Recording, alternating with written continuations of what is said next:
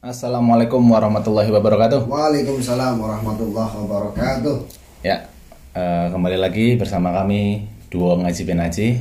Saya selalu ditemani oleh sahabat saya Mas Zaki Alaman, Aman mangku Rondo Limo Wudos Doyo, dan saya Muhammad Iqbal Tanjung. Apa kabar Mas Zaki? Alhamdulillah. Her her her her. Alhamdulillah puasa sudah, Sudah setengah 15, bulan, ya, ya, setengah setengah bulan. Udah separuh jalan. Baru jalan. Jadi nggak terasa ya. Ya Insya Allah. Ini saking nikmatnya apa memang Ya saking nikmatnya hidup di dunia. Orang emut mati. meremut mati? Nah Mas Zaki, Iya. Jadi eh, akhir-akhir ini kan banyak eh, kaidah-kaidah yang tren. Ya. Contohnya. Ada ini hal yang pengen saya bahas ini kaidah yang tren akhir-akhir ini, yaitu soal halal dan haram. Oh iya. Karena banyak kayak kalau saya anggap bahwa ini pengkotakan. Eh, bahkan wisata pun ada wisata halal. kalau ada wisata halal kan berarti ada Wisata kebalikannya. nah, wisata haram itu kayak apa? Ada hal yang kebalikan kan otomatis. Terus ada juga ada kosmetik.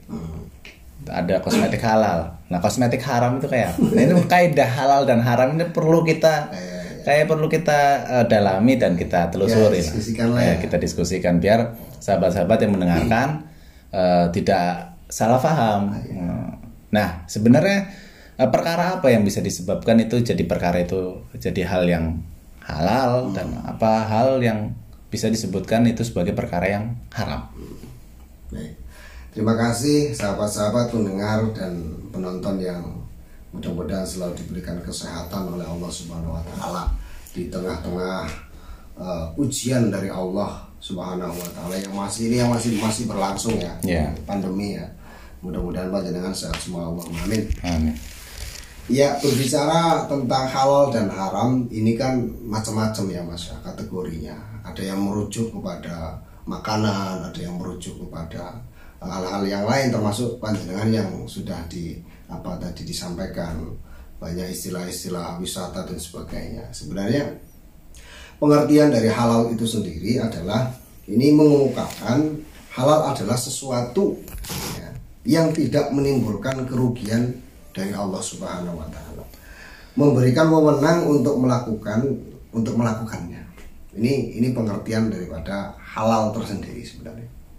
Artinya eh, ketika kita melakukan sesuatu hal yang halal, maka itu tidak tidak tidak apa namanya tidak dilarang. Dan itu malah uh, mendatangkan sebuah pahala untuk kita. Walaupun bentuknya adalah bukan hanya sebatas makanan ya. Uh, kayak semacam kita apa namanya dengan keseharian kita melakukan sesuatu hal yang dilarang oleh Allah maka itu juga bisa mendatangkan pahala. Itu pengertian daripada halal sendiri Nah, kalau haram, kalau haram ini kan secara secara mudahnya ketika kita pahami ya. Haram itu kan sesuatu yang bisa dikategorikan apa ketika ketika kita melanggar ya kemudian kita akan mendapatkan dosa.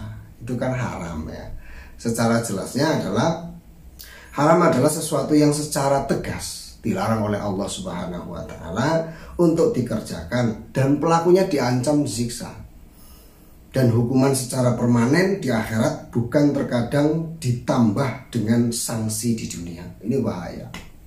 Ya contoh eh, apa namanya secara mudah yang tadi disampaikan oleh panjenengan tadi Mas Iqbal ada wisata. Kemudian ada wisata yang halal ada wisata yang apa namanya yang haram yang kayak gimana. Mungkin kategori halal ini apa namanya nuansanya religius mungkin ya sehingga kemudian memunculkan nuansa-nuansa yang bisa dikategorikan menjadi halal untuk dilihat. Ya. karena sesuatu sesuatu yang haram itu kan bisa datang dari mana saja. Bisa dari mata ya. Bisa dari telinga bisa dari mulut bisa dari tangan ya. Nek tangan apa nek tangan melakukan sesuatu kan ya yang Iya, dilarang jelas salah Tapi yang menarik ini ya, Tan. Nah, Eh, ada fenomena sempat ada beberapa bulan yang lalu Kementerian Pariwisata ingin membuat wisata halal di Bali. Iya. Nah itu kadang nggak masuk akal.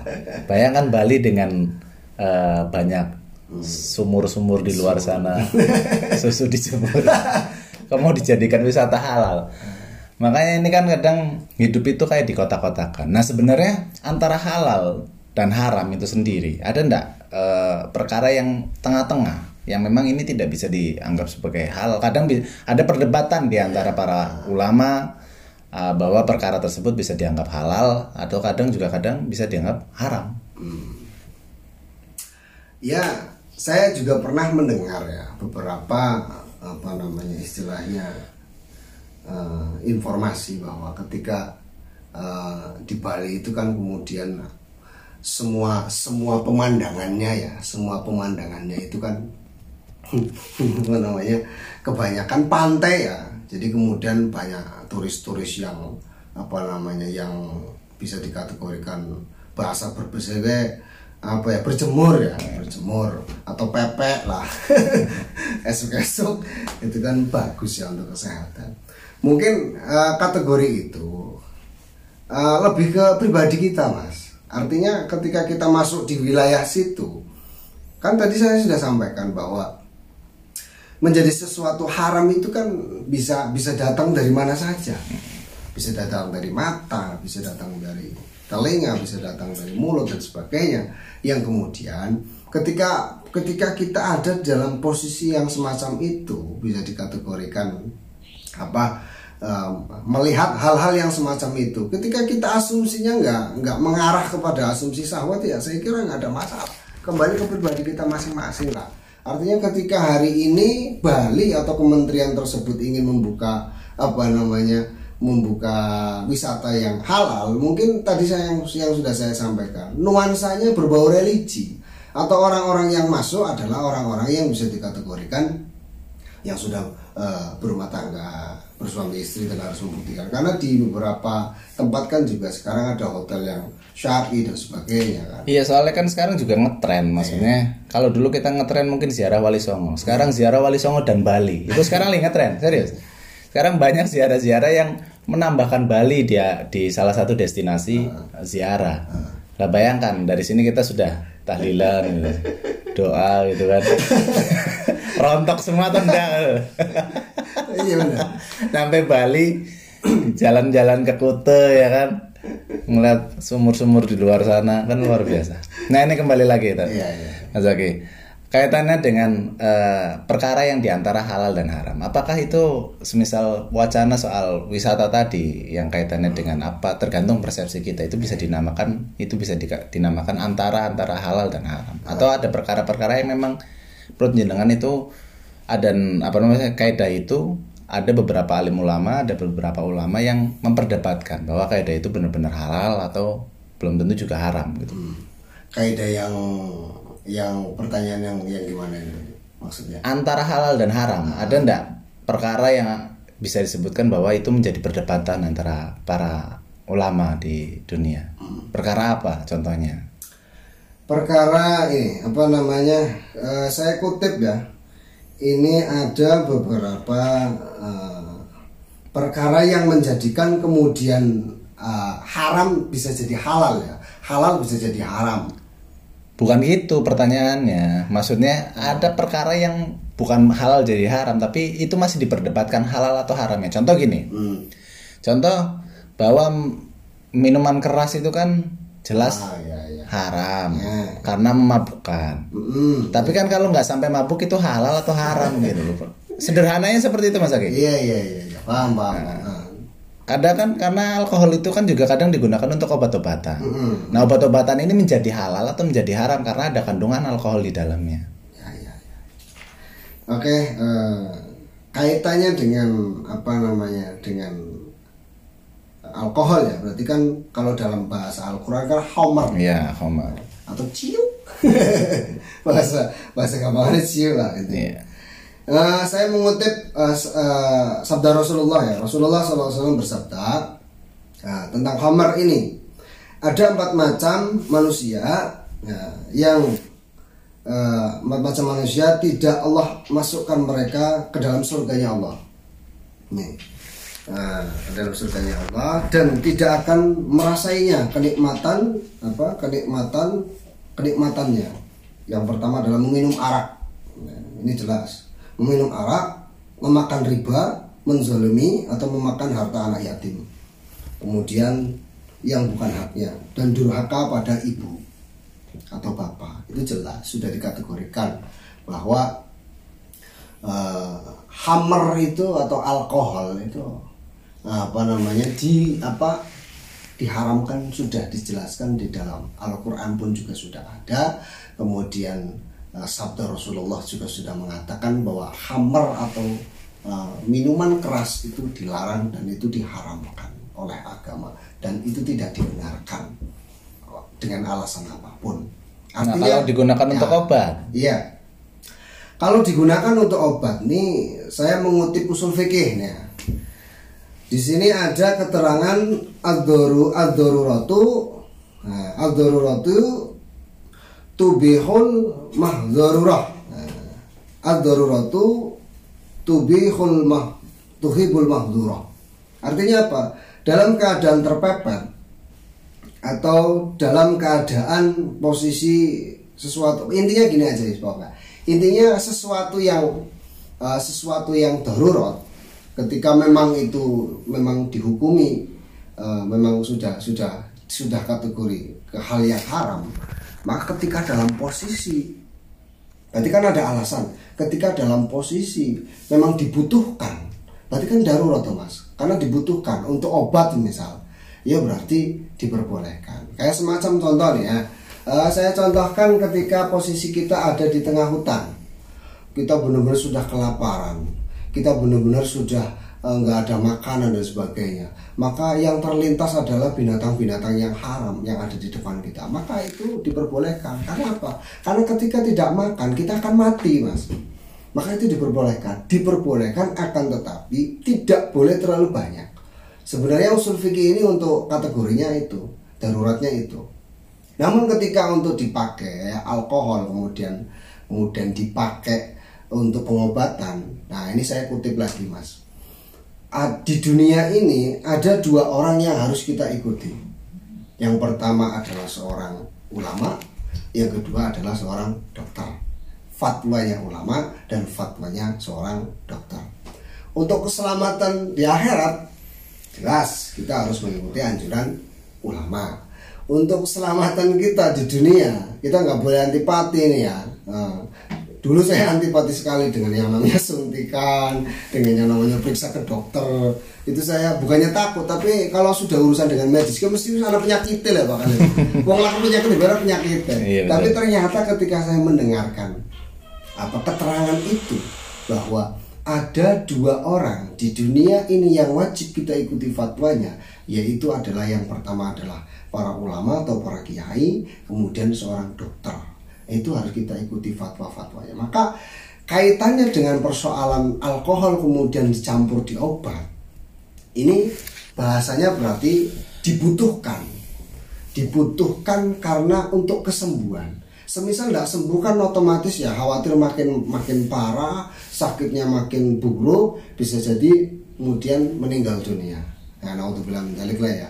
Karena semua penyakit itu kan pasti ada obatnya. Maka uh, insya Allah dengan hal-hal yang kemudian betul-betul dibutuhkan uh, atau dalam posisi yang darurat insya Allah uh, yang haram kemudian diperbolehkan tetapi tetap tidak berlebihan Nah, oke. Okay. Kemudian, Mas Aki, ya. tadi sudah dijelaskan panjang lebar. Nah, ini ada fenomena menarik. Iya, fenomena Selain wisata halal, selain wisata halal, eh, wisata halal tadi yang kita bicarakan. Nah ini kan ada banyak perkara-perkara soal halal dan haram yang masih jadi perdebatan. Contoh, MUI itu kan mengharamkan rokok. Iya. Yeah tapi masih banyak kiai utut itu contoh kemudian kenapa ada ndak sih ukuran itu hal tersebut bisa dikatakan halal hal tersebut bisa dikatakan haram yeah. ya kayak tadi tuh soal, soal rokok tadi terus juga semisal soal kosmetik sekarang ada kosmetik pakai label label halal dan halal itu menjadi label sekarang jadi komersial tidak hmm. tidak serta merta orang kayak tidak memahami apa sebetulnya inti dari hal itu disebut sebagai halal karena kosmetik pun sekarang ada yang halal Berarti kalau orang pakai kosmetik itu ntar kita boleh dong karena halal ya. ya boleh lah Boleh apa-apain boleh. nah, ini perkara ini gimana? Menyikapi bahwa ternyata masih banyak eh, perkara-perkara halal dan haram yang masih jadi perdebatan. Contoh tadi soal rokok. Bahkan juga soal musik. Musik juga ada sebagian orang menganggap bahwa musik itu haram. iya Tapi kalau bagi umat umat apa orang lain juga belum tentu musik itu haram. Iya. Ya toh? Nah, Nah ini apa ukuran hal per sebuah perkara, sebuah kegiatan bisa menjadi halal atau bisa menjadi haram? hmm. kalau soal rokok ya ini karena kita semua adalah ahli hisap ya ahli hisap semua jadi ini susah mas karena eh, untuk untuk menentukan satu perkara hukum soal rokok ini bisa dikategorikan masih masih dalam perdebatan di antara beberapa ulama ulama-ulama juga dan sebagainya. Maka kemudian ada yang berpendapat yang tidak boleh itu kan kemudian menyakiti diri sendiri itu tidak boleh. Katanya merokok itu kan menyakiti diri kita sendiri. Dengan meracuni badan kita kan otomatis ya. Nah itu yang tidak memperbolehkan kemudian yang yang eh, pro dengan hisab atau ahli hisab mengatakan bahwa eh, ya tidak masalah. Selagi memang rokok ini apa bisa memacu ya. Kayak kayak ulama-ulama yang hari ini yang hari ini kemudian masih apa namanya masih merokok dan sebagainya. Itu kan bukan semata-mata hanya sebatas cuma ngerokok doang atau Tuhan ya. Oke, terus? Tuhan tapi ada ada manfaat daripada rokok tersebut yang kemudian bisa eh, kayak semacam contoh eh, jadi nggak ngantuk untuk ngaji. Itu malah bagus mas. Itu kan vitamin itu ya nah kalau kayak jenengan kan buat buat ngaji. karena gini saya bisa menjawab soal soal istilah rokok ini nggak nggak terlalu jauh dan nggak terlalu dalam. Karena ini masih masih masih menjadi polemik atau masih menjadi persoalan di beberapa orang-orang Ya soal musik saja, bis. Sebenarnya kan sama, ada yang pro dengan musik itu haram, ada yang pro dengan musik itu ya halal saja, ndak apa perkara kenapa menjadikan musik itu haram? Bahwa dibilang kalau kita dengerin musik terus lupa sama Gusti Allah, akhirnya lupa sholat. Lalu lebih haram handphone sekarang daripada musik. Bukan karena musik sekarang kita lupa sama sholat, handphone. Berarti yang haram itu sekarang handphone, musik. Nah gimana? Soal musik aja. kalau musik kan Soalnya kalau sebahas soal rokok ini Iya. pasti terlalu Apa? subjektif. Iya. Yang- Dibelani. susah kalau kalau rock susah ya soal musik saja. Ah, soal musik ini, kalau soal musik itu kan apa namanya penikmat ya, masuknya ke ke ke penikmat musik. Yang kemudian, kalau ditinjau dari segi ilmu kedokteran, saya pernah membaca itu eh, apa namanya musik ini bisa apa nama bisa menaikkan antibodi dan imun. Itu itu musik. Itu kan berarti membawa dampak yang baik membawa manfaat yang baik. Artinya ketika berbicara musik, ini kalau kalau menurut saya di di situasi pandemi yang sekarang ini yang sedang marak ya. Kalau menurut Jalaluddin Rumi itu kan mengatakan adakah musik yang haram? Ada, yaitu suara sendok dan garpunya. Makannya orang kaya di tengah-tengah tetangganya yang kelaparan. Itu suara musik yang haram ya. Kalau suara musik yang lain saya kira nggak ada masalah. Musik pop musik rock ya. Klasik dan sebagainya. Selama itu membawa dampak yang positif untuk diri kita saya kira nggak ada masalah. Yang yang nggak baik ini kan musik-musik yang kemudian apa namanya memunculkan madorot ya madorot madorot yang apa namanya yang bisa kemudian membawa dampak-dampak yang kurang baik. Ya contoh konser-konser yang kemudian didominasi dengan orang-orang mabok. Ya itu itu kurang baik. Kayak contoh musik. Sekarang pun musik memang jadi masalah mas. Musik musik ronda ya. Iya, ini kan jadi masalah juga. Sebenarnya nggak ada masalah asal tidak mengganggu orang lain. Tadi saya sampaikan bahwa ketika kita menikmati musik dengan baik, maka insya Allah nggak ada masalah. Jadi tidak ada hukum haram. Ya. Karena kita pun masih dangdutan. Iya. yang haram, yang dikategorikan haram itu kan bukan musiknya mas, tapi alatnya. Nah, kayak ada beberapa eh, salah satu Kenapa alat musik haram? Iya. Gitar haram gitu. Nah, sebenarnya kenapa diharamkan? Ini melalaikan ibadah, Mas. Kayak Ya. contohnya dengan eh, Ya bukan alatnya berarti yang haram.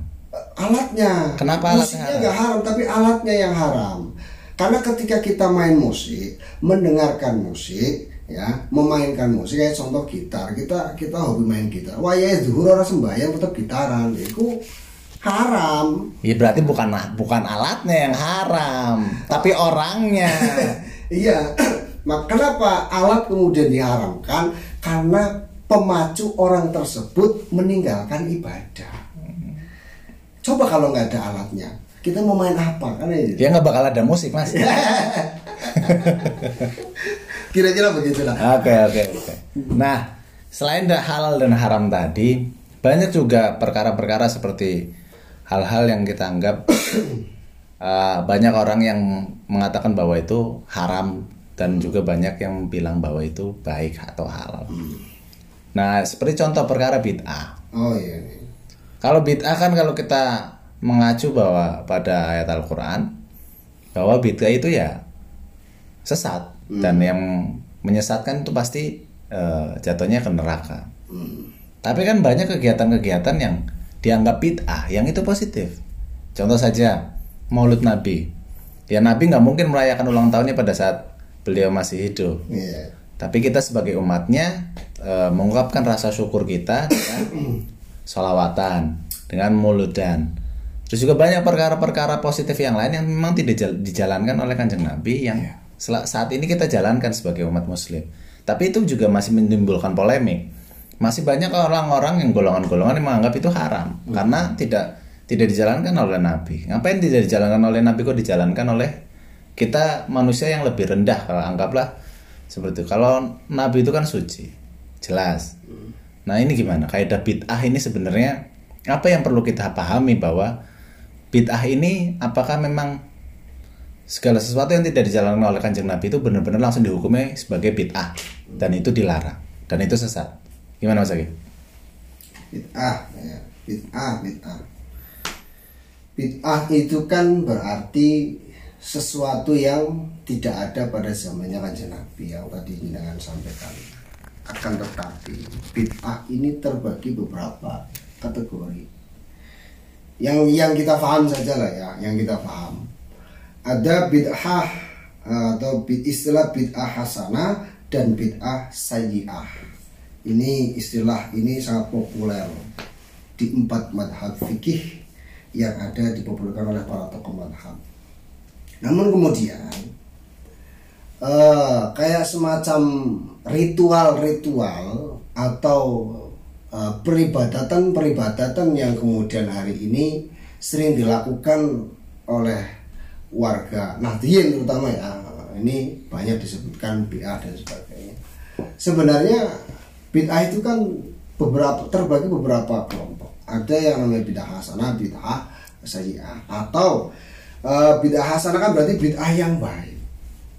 Kemudian sayyi'ah bid'ah yang jelek ya. Jadi ketika kayak contoh nih, saya contohkan nih ya. Selama bulan Ramadan ini kita melaksanakan bid'ah terus mas setiap malam. ya contoh nih taraweh. Taraweh apakah bukan bid'ah? Kita itu alul bid'ah. Kenapa tarawih? Bukan bukannya kanjeng Nabi juga tarawih? Oh, kanjeng Nabi itu dulu kayak gini mas. Zaman taraweh istilah taraweh itu kan bukan pada zaman bukan pada saat zamannya Nabi. Adanya zamannya Nabi itu adalah menghidupkan malam-malam Ramadan. Jadi bahasa bahasa bahasa yang kita kenal adalah baginda Nabi itu pada saat malam Ramadan ini bisa dikategorikan seperti melakukan sholat-sholat sunnah ya bisa dikategorikan qiyamul lail lah. Nah, itu dulu zamannya Nabi kayak gitu. Lah setelah eh, sahabat Umar, nah itu baru ada istilah terawih. Jadi istilah terawih ini ada di ada pada zamannya sahabat Umar, bahkan bahkan bukan pada zamannya Nabi. Adanya apa? Pada saat di zamannya Nabi itu adanya menghidupkan malam Ramadan dengan melakukan ibadah-ibadah sunnah. Kayak contoh melakukan sholat malam kemudian tadarus dan sebagainya. Nah kemudian diteruskan oleh sahabat Umar. yang sekarang kita kenal muncul dengan istilah teraweh berjamaah ada yang 20 rakaat ada yang sampai 8 rakaat dan sebagainya. Nah ini. Kemudian itu kan berarti kan kategori bid'ah. Itu kan berarti bid'ahnya adalah bid'ah hasanah.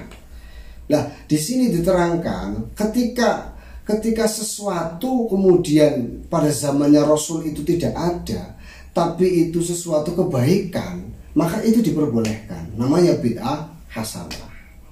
Gitu kecuali ya kecuali kita mengada-adakan sesuatu kejelekan atau sayyi'ah itu baru tidak boleh kalau kejelekan kan berarti jelas keluar dari norma-norma agama jelas itu tidak boleh jadi apa namanya kategori bid'ah itu macam-macam ada manduba, ada dolala, ada hasanah dan sebagainya. Itu rentetannya banyak lah nanti.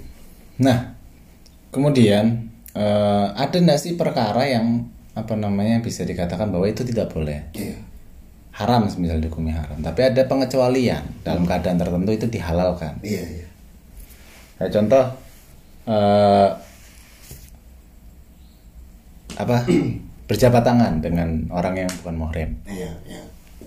itu menurut kaidah fikih sebenarnya halal atau haram? Maksudnya untuk kita sebagai manusia berjabat tangan dengan orang-orang yang non muhrim Kalau jelas itu orang lain tidak boleh. Jelas orang lain tidak boleh. Apalagi orang lain. Istri kita saja sendiri.